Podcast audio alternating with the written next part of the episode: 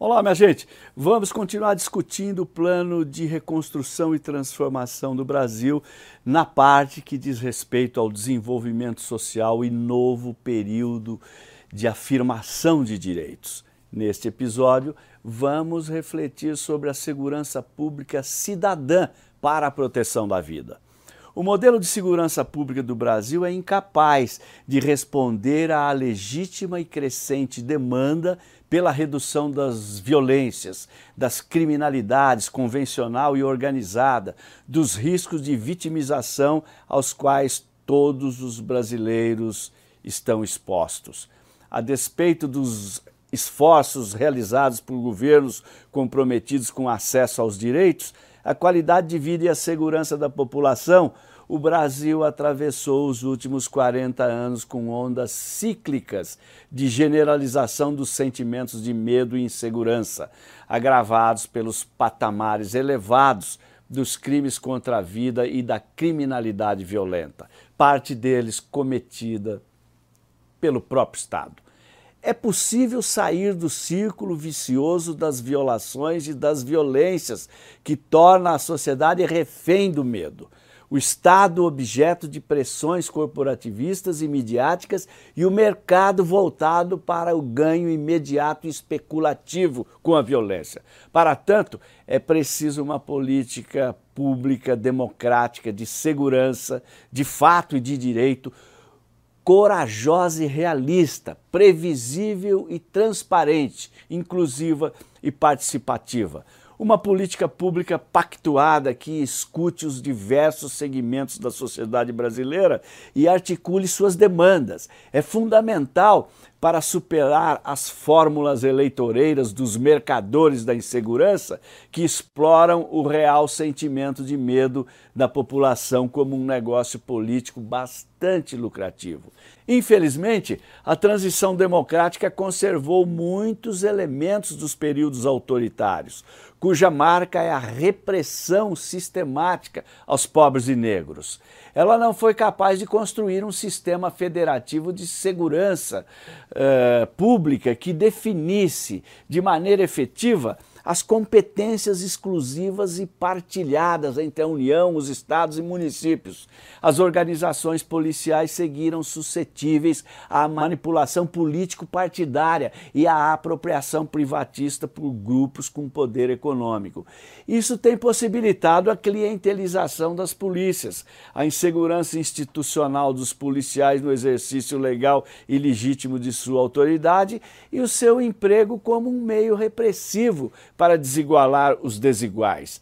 A fragilidade institucional, a desvalorização profissional e o aparelhamento corporativista têm comprometido o empenho dos trabalhadores policiais, favorecido o uso do poder de polícia para fins particulares, como as milícias, e naturalizado as práticas racistas, misóginas e homofóbicas, contra os cidadãos e os próprios agentes da lei. As polícias brasileiras são organizações estatais que precisam se tornar públicas, de verdade, para atenderem ao seu lema bicentenário de servir e proteger.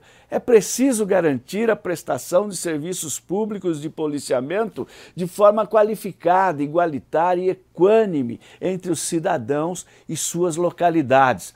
Uma nova cultura de segurança pública deve colocar a vida no centro de tudo, o que implica ter os direitos humanos como princípios Defender a democracia, a cidadania e a igualdade de tratamento requer enfrentar o racismo estrutural e a violência que permeia as instituições policiais e atinge preferencialmente os pobres e a juventude negra das periferias.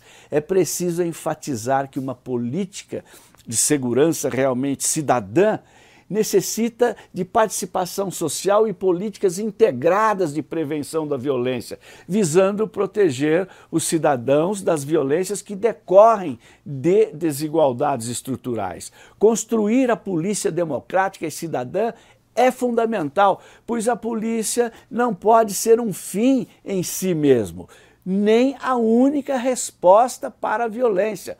Propomos as seguintes reformas para uma segurança pública realmente cidadã e realmente democrática.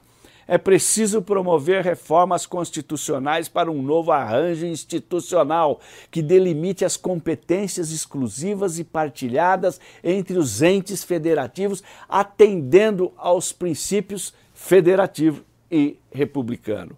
Como consequência, é também preciso conduzir reformas legais, como a reformulação dos regulamentos disciplinares e regimentos internos das polícias, a revisão das carreiras, a regulamentação da participação social e a garantia de transparência, o que inclui remuneração e benefícios dignos aos policiais a normatização da investigação externa de abusos e violências cometidas por agentes estatais, o aperfeiçoamento da investigação com a transformação do inquérito policial em relatório técnico são expedientes também indispensáveis. Faz-se necessário regulamentar as atividades do sistema de inteligência nacional, incluindo a inteligência policial, na estrita observância do direito constitucional à privacidade.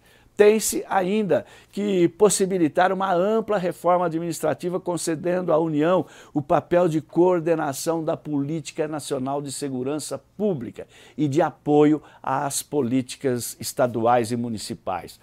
É indispensável uma composição federativa do financiamento da segurança pública e a reconfiguração e implementação do Sistema Único de Segurança como instrumento de integração cooperação e implementação de políticas públicas nessa área.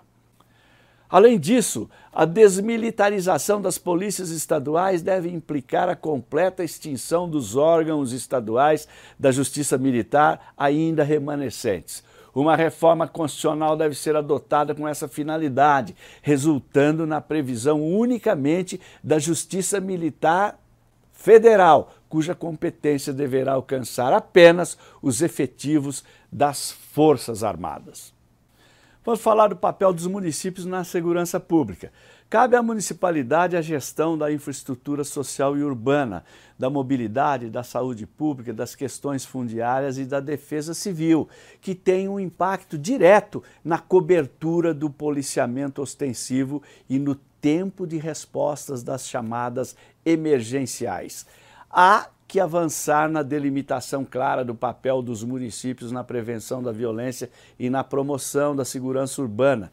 Isso corresponde ao desenvolvimento de políticas integradas, interdisciplinares e setorializadas. A zeladoria urbana joga um papel fundamental na gestão de riscos e redução de oportunidades de crimes no espaço urbano. É evidente que guardas civis municipais de natureza preventiva e comunitária têm papel especializado e também complementar nas rondas policiais. Não se pode esquecer a necessidade de consórcios intermunicipais para implementação de ações regionais e metropolitanas na área de segurança. A experiência dos fóruns locais comunitários para envolver a população na política de prevenção do poder local tem se mostrado decisiva na formulação e alcance das políticas municipais. Sobre políticas de prevenção da violência, propomos a construção de políticas de prevenção das diversas formas de violência é um valor que atravessa todas as dimensões de um programa progressista de políticas públicas de segurança. O que pode ser feito agora? Construir programas de base setorial voltados para a reintegração dos egressos do sistema prisional e do sistema de medidas socioeducativas, remunerado, com atenção especial para suas famílias e com acompanhamento psicossocial. A legitimidade de programas de prevenção terciária da violência só será construída se contar com a participação destes mediadores e interruptores da violência Tais mediadores possuem legitimidade para mapear e prevenir eventuais ciclos de reprodução da violência imediatos e para reconstruir laços de convivência social integradores que possibilitem a atuação de políticas sociais redutoras de desigualdade no médio e no longo prazo. As políticas territoriais devem estar articuladas com as políticas públicas de assistência, proteção e desenvolvimento de mulheres, LGBTQI, juventude negra e indígenas. Retomar a política de controle de armas e munições contida no Estatuto do Desarmamento é necessário. Sobre as reformas das instituições policiais, a filosofia e doutrina policiais devem estar fundadas na defesa e proteção da vida, na afirmação dos direitos humanos e das garantias individuais e coletivas. Suas atuações preventiva, dissuasória e repressiva devem ser subordinadas às exigências de legalidade, de legitimidade, de imparcialidade, de razoabilidade, transparência e previsibilidade, sendo orientadas por políticas de policiamento públicas e de amplo conhecimento da população. É indispensável reformar as arquiteturas organizacionais para aprimorar sua capacidade de pronto emprego de recursos e ampliar a pronta resposta às demandas da população. Há que possibilitar sua integração e articulação institucionais nos níveis locais, metropolitanos, regionais e nacional, com a constituição de protocolos operacionais interagências públicas. Não se pode mais adiar a constituição de uma doutrina policial nacional de referência de uso potencial e concreto de força que oriente os fins de seu emprego. Os modos táticos de sua aplicação e os meios logísticos de seu uso também devem ser objeto de atenção. São necessários a delimitação, aperfeiçoamento e controle das capacidades coercitivas das polícias, com a implantação de um programa de certificação e qualificação continuada no uso das EPIs, armamentos letais e menos letais, visando excelência no desempenho individual e de corpos táticos nas modalidades de tiro defensivo por tipo de armamento e cenários de atuação. Há também que implementar ferramentas gerenciais de controle individualizado do uso de armamento e do consumo de munição. É fundamental criar-se um programa nacional de redução da letalidade e vitimização de policiais, articulado com uma política nacional de assistência, segurança e saúde ocupacionais, com ênfase na redução do estresse e na prevenção do suicídio. Não se pode garantir o exercício legal e legítimo da autoridade policial sem sistema de responsabilização, transparência e prestação de contas da gestão policial. Isso implica o fortalecimento de instrumentos independentes de controle interno e externo que atuem articulados e que sejam justos e transparentes em seus propósitos e resultados é preciso resgatar a credibilidade, a confiança pública nas polícias, o que só ocorrerá se e quando o aparato repressivo mudar sua relação com a população pobre e a sociedade em geral. Para tanto, é preciso constituir protocolos operacionais públicos, sob a validação dos órgãos de controle interno e externo, acompanhados de treinamento que previnam as práticas discriminatórias raciais, étnicas, de gênero, de orientação sexual, de classe, de renda e de local nas abordagens policiais. Como condição de constituição de polícias uh, com superioridade de método, é imprescindível reestruturar o atual arranjo de inteligência policial e constituir uma doutrina profissional de inteligência que hoje é inexistente no campo policial. Não se pode prescindir de valorizar a polícia científica como aspecto fundamental da atividade policial, o que implica a valorização profissional dos peritos criminais e também criar uma rede nacional de ciência forense, composta por institutos de perícia independentes em parceria com os centros de pesquisa universitários. É relevante institucionalizar um programa nacional de melhores práticas policiais, voltado para a sistematização e atualização do estado da arte dos saberes e práticas de atuação na emergência, de operações especiais, de patrulhamento de investigação e de inteligência. cabe constituir um programa de pesquisas aplicadas em segurança pública, voltado ao aprimoramento das políticas públicas de segurança e de policiamento. A formação não poderá se completar apenas internamente às instituições e deverá abordar estratégias de policiamento comunitário, de proximidade e aproximação da segurança de públicos marcados por desigualdades estruturais, como as desigualdades que atingem as mulheres, juventude negra, LGBTQI e pessoas portadoras de deficiências.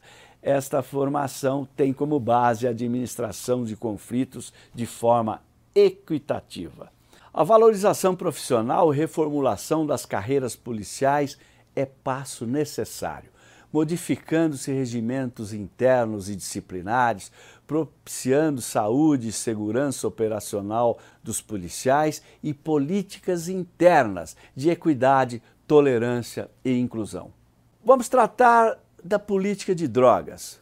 Políticas de drogas progressistas devem estar articuladas com a proteção de usuárias e usuários em situação de risco de morte elevado Garantir a saúde e a vida dos usuários de substâncias lícitas e ilícitas deve ser o objetivo central de tais estratégias. A redução de danos é o princípio orientador de tais políticas. Programas como De Braços Abertos demonstram a necessidade de várias camadas de atuação.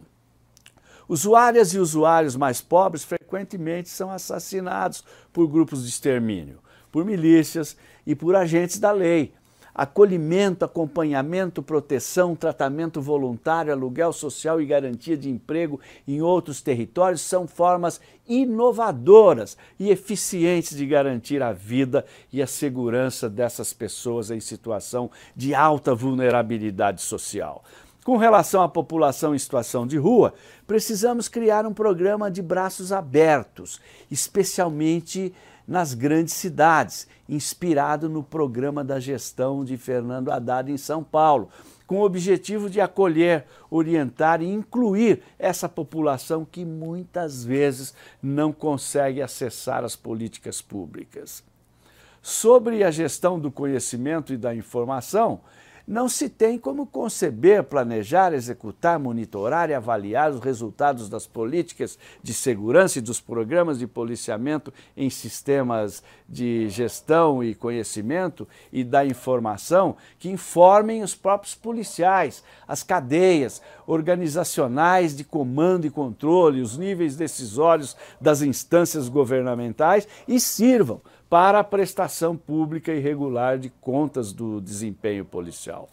Trata-se de uma ferramenta indispensável de gestão que possibilita o controle e aprimoramento das atividades de emergência, patrulha, operações especiais, investigação e inteligência e a racionalização das atividades voltadas à administração dos recursos de segurança pública. Somente com a produção de conhecimento sobre as realidades violentas e criminais será possível responder de forma substantiva e consistente aos desafios das práticas criminosas ordinárias e ao desmantelamento de organizações criminosas do tráfico de drogas e organizações milicianas. Ao mesmo tempo, o desenvolvimento de bases digitais, atualização de modelos de fluxo de dados, o estabelecimento de centros de armazenamento e a criação de aplicativos são uma oportunidade para que o Estado brasileiro atue promovendo o Parque Nacional de Tecnologia da Informação. Vale observar que a conquista da autonomia tecnológica sobre o fluxo de informações de segurança pública e governamental, para além de uma necessidade econômica da balança comercial brasileira, é um imperativo de segurança de Estado. Vejamos agora algumas medidas consensuadas como prioritárias estruturação de um sistema de inteligência de segurança pública que integre órgãos através da unificação de bases de dados e meios informacionais corporativos, possibilitando mapear e fazer circular amplamente as informações criminais, hoje dispersas e estanques nas diversas organizações policiais, com o estabelecimento de metodologia e procedimentos comuns é indispensável. Também a implantação de sistemas de informação que suportem as atividades de investigação criminal, o policiamento e toda a gestão policial. Como exemplo, podemos citar a implementação da identificação civil única, criando uma grande base nacional de impressões digitais e base de dados e ocorrências criminais georreferenciadas. A criação de centros nacionais de fusão de dados que permitam o cruzamento e análise de dados sobre segurança, possibilitando análises estratégicas aprofundadas aos gestores e contextos aprofundados aos operadores, sempre observando os princípios constitucionais que resguardam a privacidade dos dados do cidadão. Também a criação e disponibilização de indicadores diversos, como o de esclarecimento de homicídios, permitindo medir a efetividade das investigações e a divulgação desses índices, de maneira a possibilitar o acompanhamento e controle social. Sobre o combate às organizações criminosas, propomos o crime organizado é um fenômeno que se apresenta variável na espécie e flexível no modo de atuação. Alcança desde o tráfico de drogas e armas até os crimes financeiros. É translocal, não reconhece fronteiras domésticas e internacionais, espalhando-se por todo o território nacional e pelo mundo pode-se reconhecer na expansão local das chamadas facções prisionais e das milícias, sua expressão mais dramática e mais conhecida. Os desafios colocados no seu enfrentamento, qualquer que seja sua natureza, envolvem necessariamente uma perspectiva federativa e intersetorial que integre as ações de repressão qualificada, que mescle inteligência, investigação e articulação dos diferentes órgãos de segurança para aplicação da lei com as demais agências de controle e regulação das atividades econômicas e financeiras. Há que reconhecer a constituição de mercados ilícitos que transacionam bens legais essenciais, luz, água, gás, transporte alternativo, internet, etc., e mercadorias ilegais, como as drogas proibidas, cuja economia do varejo, casada com o tráfico de armas, tem elevados crimes violentos, intencionais e letais. A disputa territorial dos, por estes mercados, sob a égide da guerra contra o crime, tem favorecido a disseminação de práticas corruptas nos sistemas de segurança pública e justiça criminal, sob a vista grossa de segmentos políticos beneficiados com o dinheiro do crime.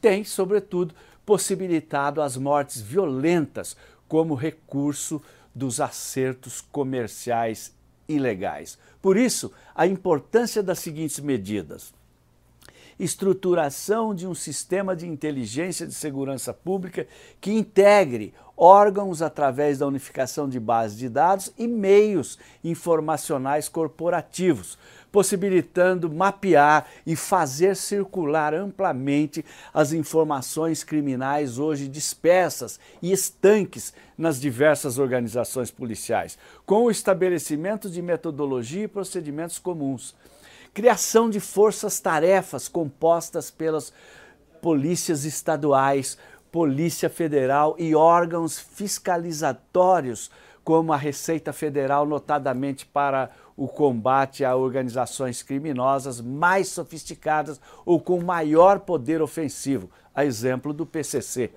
Investimento incessante em tecnologia e treinamento das das polícias, de maneira a aprimorar ainda mais as técnicas e ferramentas para o enfrentamento de organizações criminosas. E a criação dos marcos legais necessários à implementação das propostas que acabamos de mencionar, para que elas, as propostas, fiquem dentro dos marcos da lei, dos limites da lei. Sobre a política penal e penitenciária, A eliminação da tortura e demais formas de violência física dos estabelecimentos prisionais e socioeducativos é ponto de partida para a elaboração de uma política penal e penitenciária democrática. Isso significa construir uma nova política de drogas, mecanismos inovadores de mediação de conflitos sociais e em capacitação profissional dos agentes que lhes permita compreender como opera a seletividade racial, conformando um ciclo vicioso de violências e desigualdades. Necessariamente, essa proposta política precisa ser elaborada, colocada em prática e avaliada através de uma articulação estratégica com os atores do sistema de justiça criminal, judiciário e Ministério Público, com os estados e municípios e em parceria com entidades e organizações da sociedade civil. O Brasil tem hoje quase 800 mil presos, dos quais cerca de 40% respondem por crimes relacionados ao tráfico de drogas. Um terço dos presos cumpre prisão provisória enquanto aguarda a sentença. A política de encarceramento em massa vigente no país privilegia a punição de pobres e negros, praticantes de pequenos delitos, incentiva a ampliação das facções e produz um enorme número de condenações injustas ou desproporcionais. É preciso ter uma nova política de drogas no Brasil. É fundamental construir condições políticas concretas para que as formas de responsabilização penal alternativas à privação de liberdade possam ser aplicadas aos crimes não violentos e para que haja possibilidade de construção de uma política penitenciária capaz de responder às demandas da sociedade por mais segurança e menos violência. Nessa proposta, as instituições de privação de liberdade se restringem a sujeitos acusados de crimes de natureza violenta e deverão ser dotadas de um amplo programa de diagnóstico e avaliação propostas de intervenção individualizadas e acompanhamento multissetorial e interdisciplinar dos sujeitos presos e também das instituições.